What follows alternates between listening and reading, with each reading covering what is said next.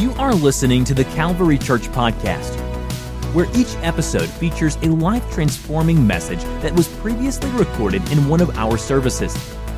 And now, let's join a service that's already in progress. This past week, our family visited one of America's most historically significant places as it pertains to the founding of America. We visited Valley Forge, that is just outside of Philadelphia. This is the place where the new American government began to solidify its military strength and unify its military under the leadership of George Washington. From December 1777 to June of 1778, military personnel from all the colonies encamped throughout the vast open fields, some 18 miles outside of Philadelphia. I don't know if you've ever had the chance to go to Valley Forge, it's very moving to see. No battle was actually fought here during the encampment. But throughout the some 3,500 acres of rolling hills and fields, you can find large monuments, statues, and stones commemorating leaders, people, and regiments of troops. One of the more famous monuments in, at Valley Forge is the National Memorial Arch. It was constructed to commemorate the arrival and the sacrifices of General George Washington and the Continental Army at Valley Forge during the American Revolution. We had the chance to visit that. Etched at the top of the monument is a statement by George Washington. And he said, Naked and starving as they are, we cannot enough admire the incomparable patience and fidelity of the soldiery. In other words, we admire the incredible sacrifice of every soldier. And today, those words ring true. We are thankful for the incredible sacrifices of those who serve to protect our freedoms. And as we made our way through the park, I was struck by the many, many monuments and stones commemorating places, commemorating people, because stones have a way of helping us remember.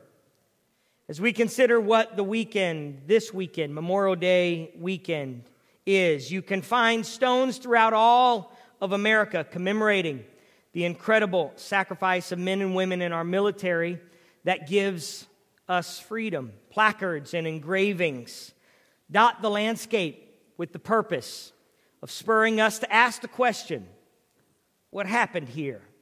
Or what is this about? Several years ago, our family visited one of these sacred places.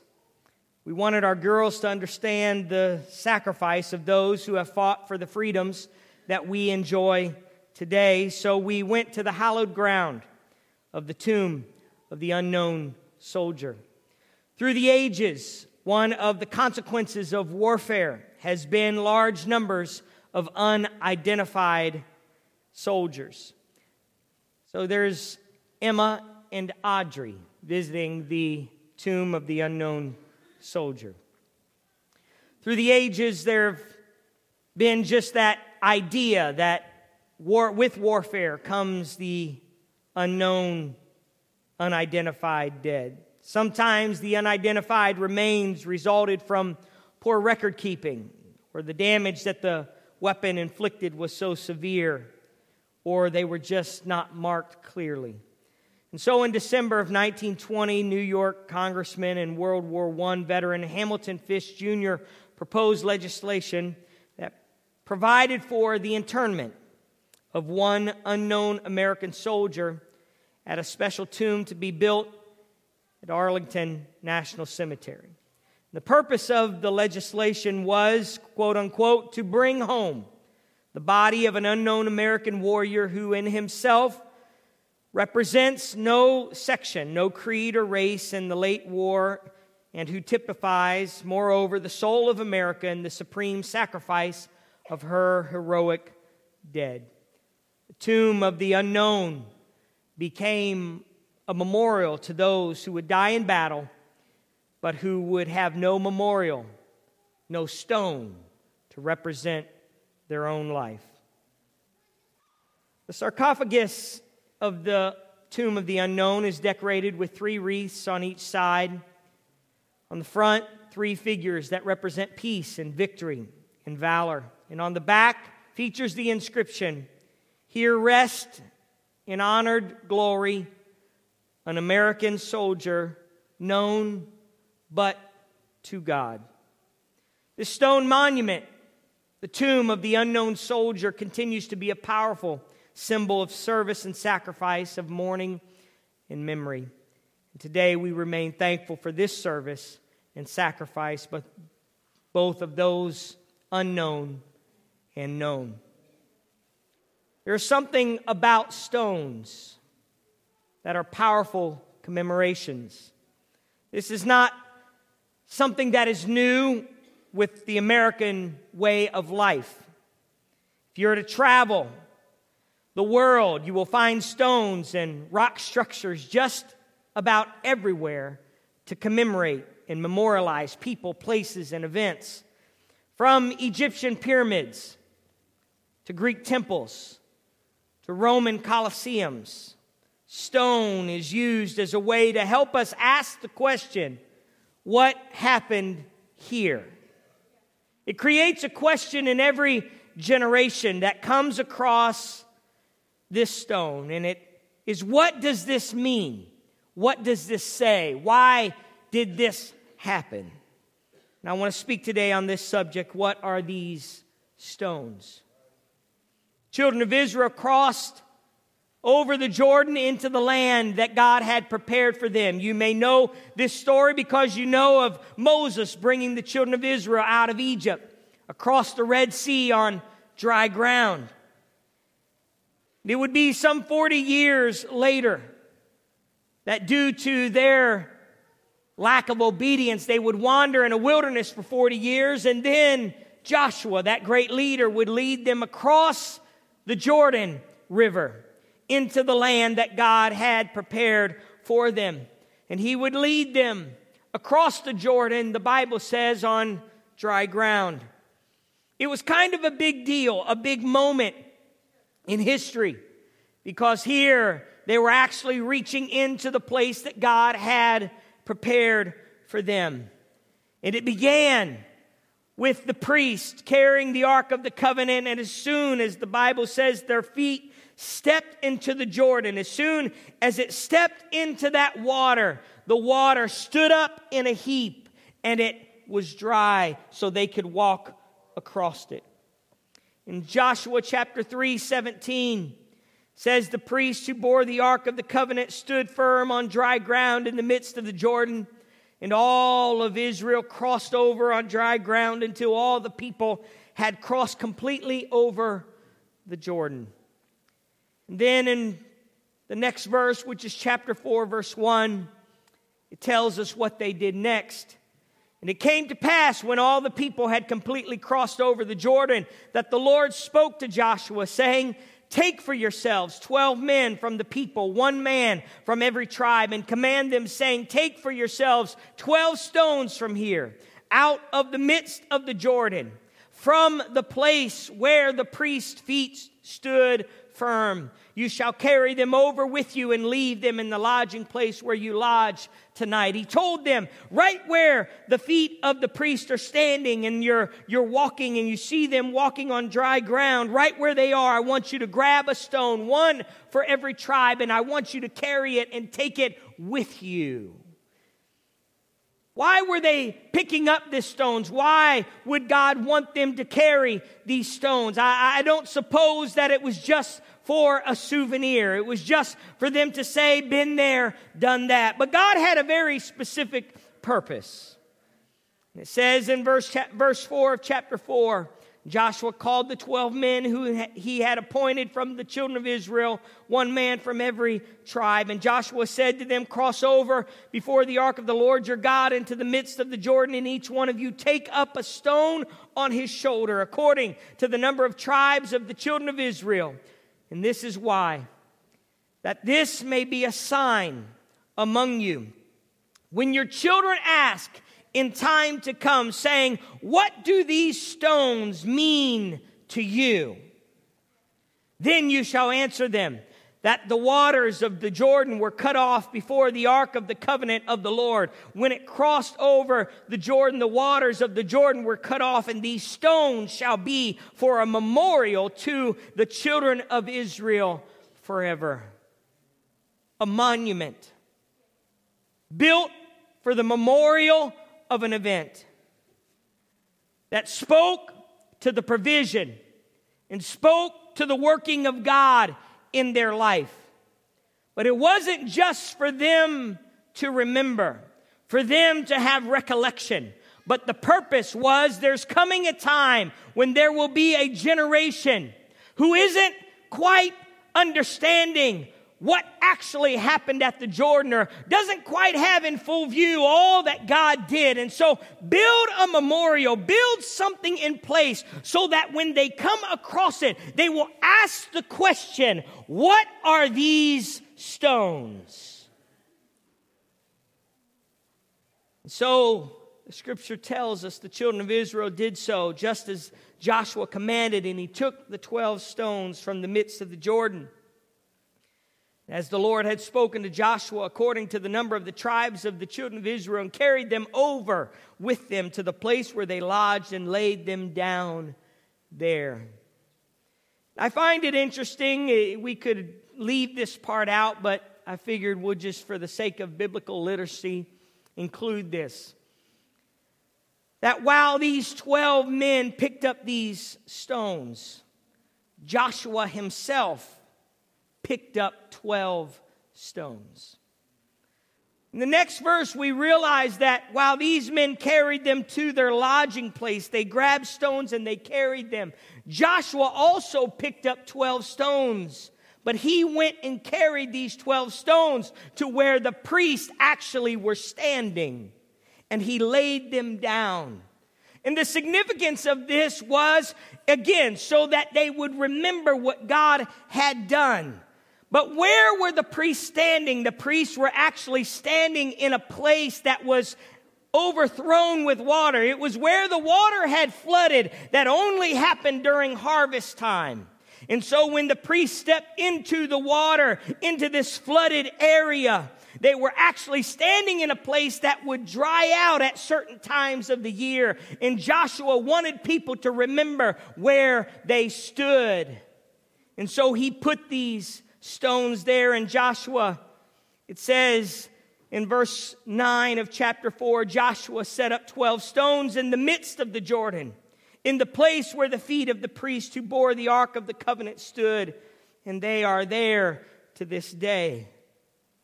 There was something about stones, these stones that would be a memorial. And so we read and we understand that these 12 men from these 12 tribes carried these 12 stones from the midst of the river and carried them to the lodging place. Again, we are we read in Joshua chapter 4 19 this story kind of rehashed, and it says the people came up from the Jordan on the 10th day of the first month, and they camped in Gilgal on the east border of Jericho. And those 12 stones which they took out of the Jordan. Joshua set those stones up. And then he spoke to the children of Israel, saying, When you, when your children ask their fathers in time to come, saying, What are these stones? Then you shall let your children know, saying, Israel crossed over this Jordan on dry land. For the Lord your God dried up the waters of the Jordan before you until you had crossed over, as the Lord your God did to the Red Sea, which he dried up before us until we had crossed over. And then, verse 24, I want us to pay special attention to. He said, Why are you erecting these stones? Why are you putting them up? What are these stones that they're going to ask about? He said that they are all the, that all the peoples of the earth may know the hand of the Lord, that it is mighty, that you may fear the Lord your God forever. That all the people of the earth may know the hand of the Lord, that it is mighty, that you may fear the Lord your God forever. These stones were not created or put together just as a personal souvenir, but they were intended to create a question that would have an answer. What are these stones? These stones represent something that happened in our lives where God's hand met us, where God's hand provided, where God's hand delivered us.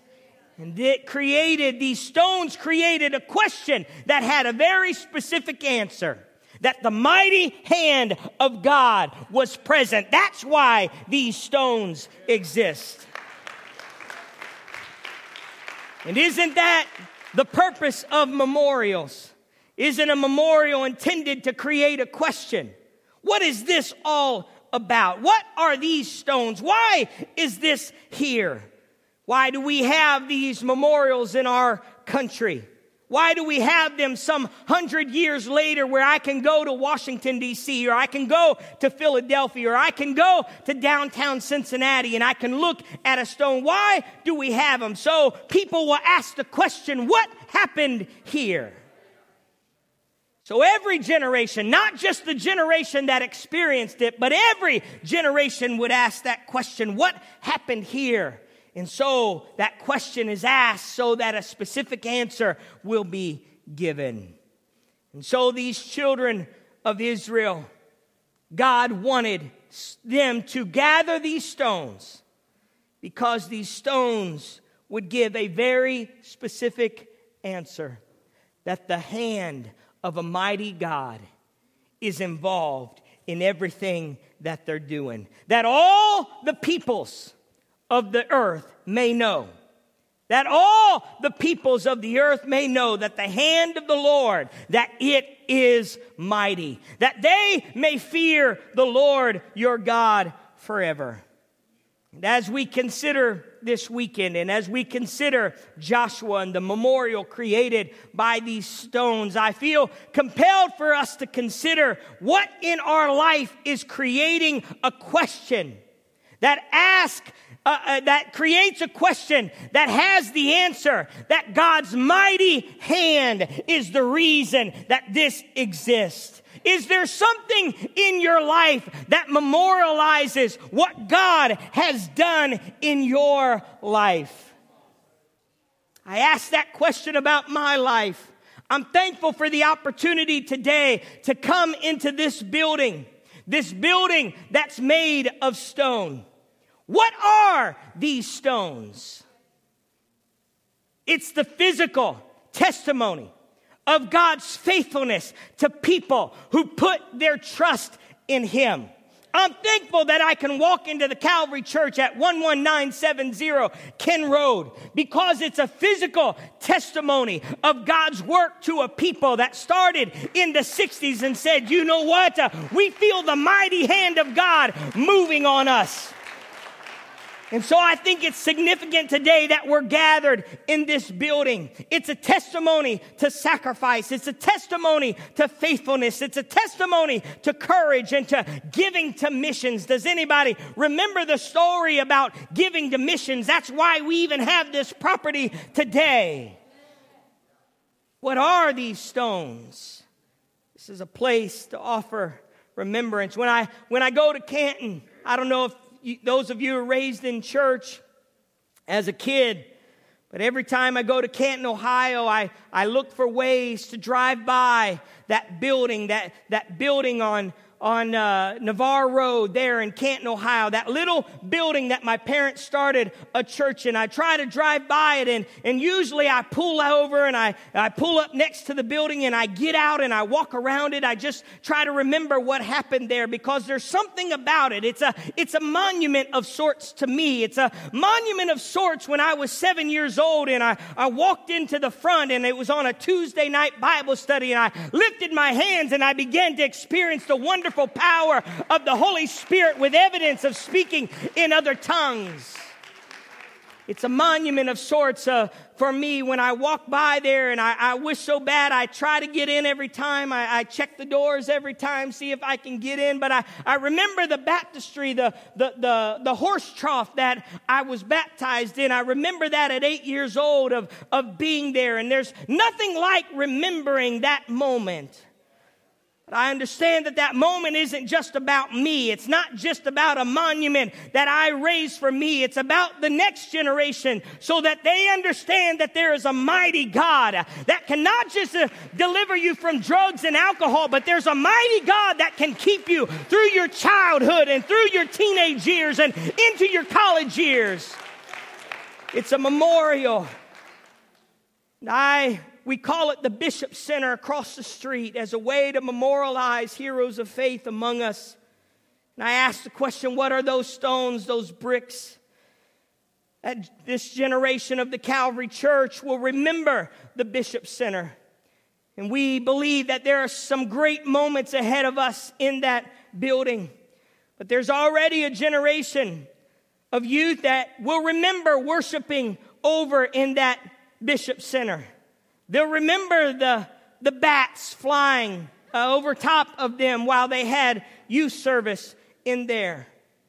But I'm thankful for those stones.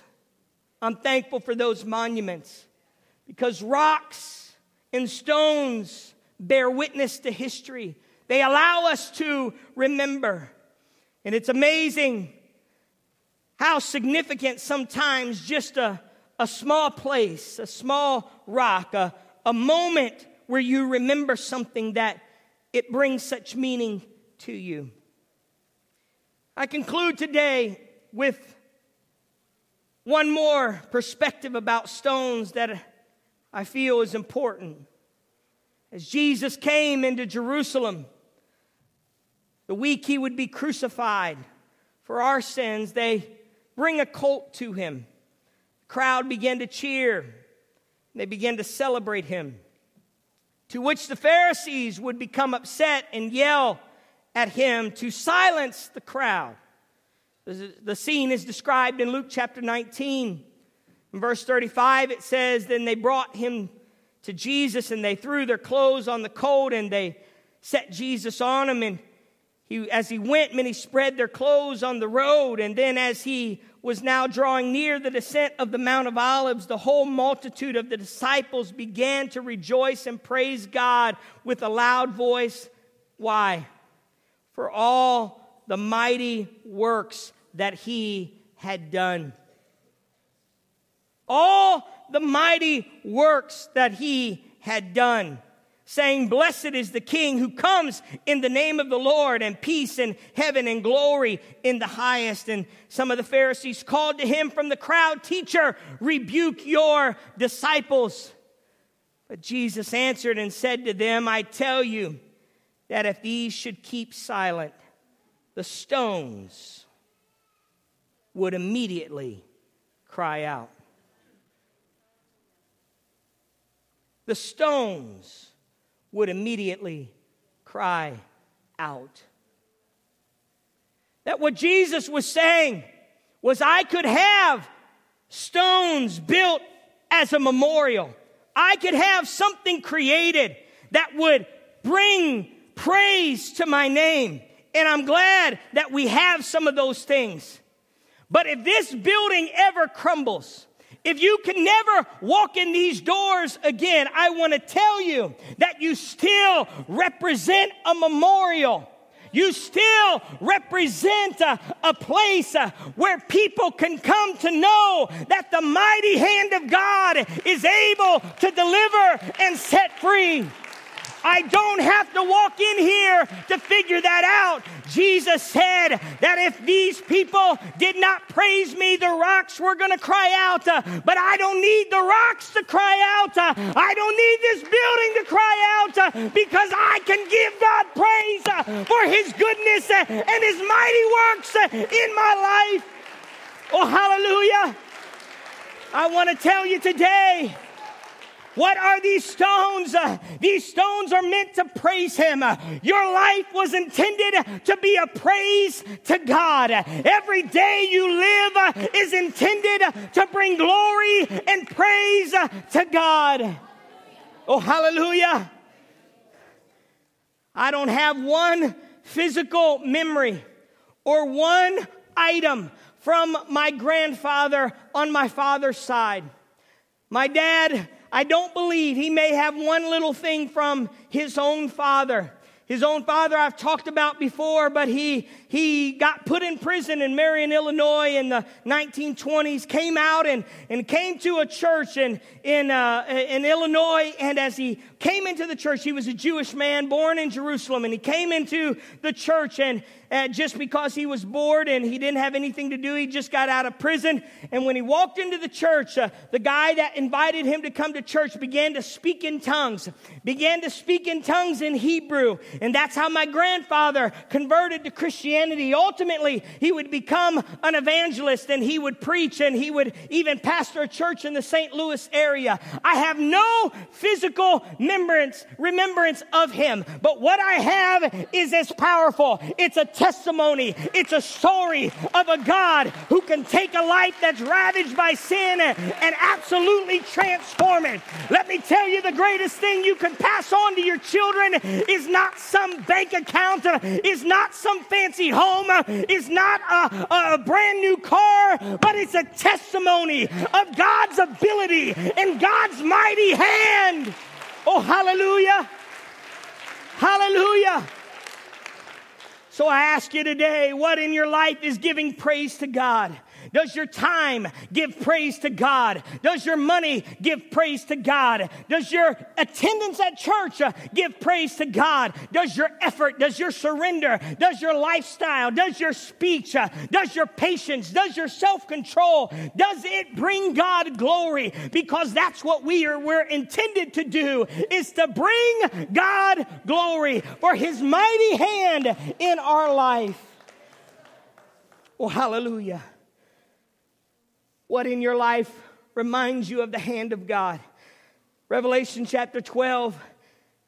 We know this passage that we they overcame him. The Bible says by the blood of the lamb and by the word of their testimony. They did not love their lives to death. They overcame him by the blood of the lamb and the word of their testimony. Praise is the remembering of what God has done in your life. And every time we come together, I hope that you praise Him. I hope you don't rely on this building to praise Him. I hope you don't rely on this building to testify. Oh, it testifies. We're thankful for the testimony of this building, but that's not the great testimony that this city needs. This city needs us to, to be the real testimony of God's mighty hand working in our life. Oh, hallelujah. I'm, I'm going to do something a little bit crazy. It's going to require a little participation, but just work with me for uh, uh just a moment because I want to have a testimony service here. If you guys are okay with that, we're going to call it a popcorn testimony. And if, if I read something and you relate to it, I just want you to stand and then I want you to sit down. Some of you are like, I did not come to church asking for all this. I understand. Just wave your hand then if you can't get up and down that fast. But how many has ever had an instantaneous healing in your body? I just want you to quickly stand. Would you give God praise? We serve a God who's a mighty hand. Has there been anybody who's ever been a, delivered from an addiction? You've been delivered from some kind of addiction in your life. Would you give God praise? Hallelujah. Has anybody had a, a, a, financial miracle take place in your life? Something that was unexpected, but you knew the hand of God was on your life. We're, we're memorials today. Has anybody had their sins forgiven in the waters of baptism? We're memorials today. Has anybody been filled with the gift of the Holy Spirit today? You're a memorial today. You're a testimony of God's goodness What are these stones? What are these stones? They are testimonies of God's mighty hand working in our lives. Oh, hallelujah! Hallelujah! Hallelujah! I wonder if you'd give God praise right where you are. Just give Him praise. Give Him praise. God's moving among us. Today, God's going to set some people free in this room. God's going to deliver. I believe God can heal in this room today. How do I know that? The stones in this room tell me. They tell me that God's a deliverer, that God can set us free. Oh, hallelujah! Hallelujah! Hallelujah! God, we look back on the provision that you gave us. We look back on our healings in our lives, Lord, and we know that you're able. And God, this generation of the Calvary Church, God, they ask, what are these stones? What is this? God, and it's your mighty hand moving among us. There are so many testimonies, Lord, in this room of the power of God. And God, this generation, God, these teenagers sitting in these first few rows, they want to see the demonstration of your power and your love. And I pray today we would have confidence, Lord, to experience it in the name of Jesus.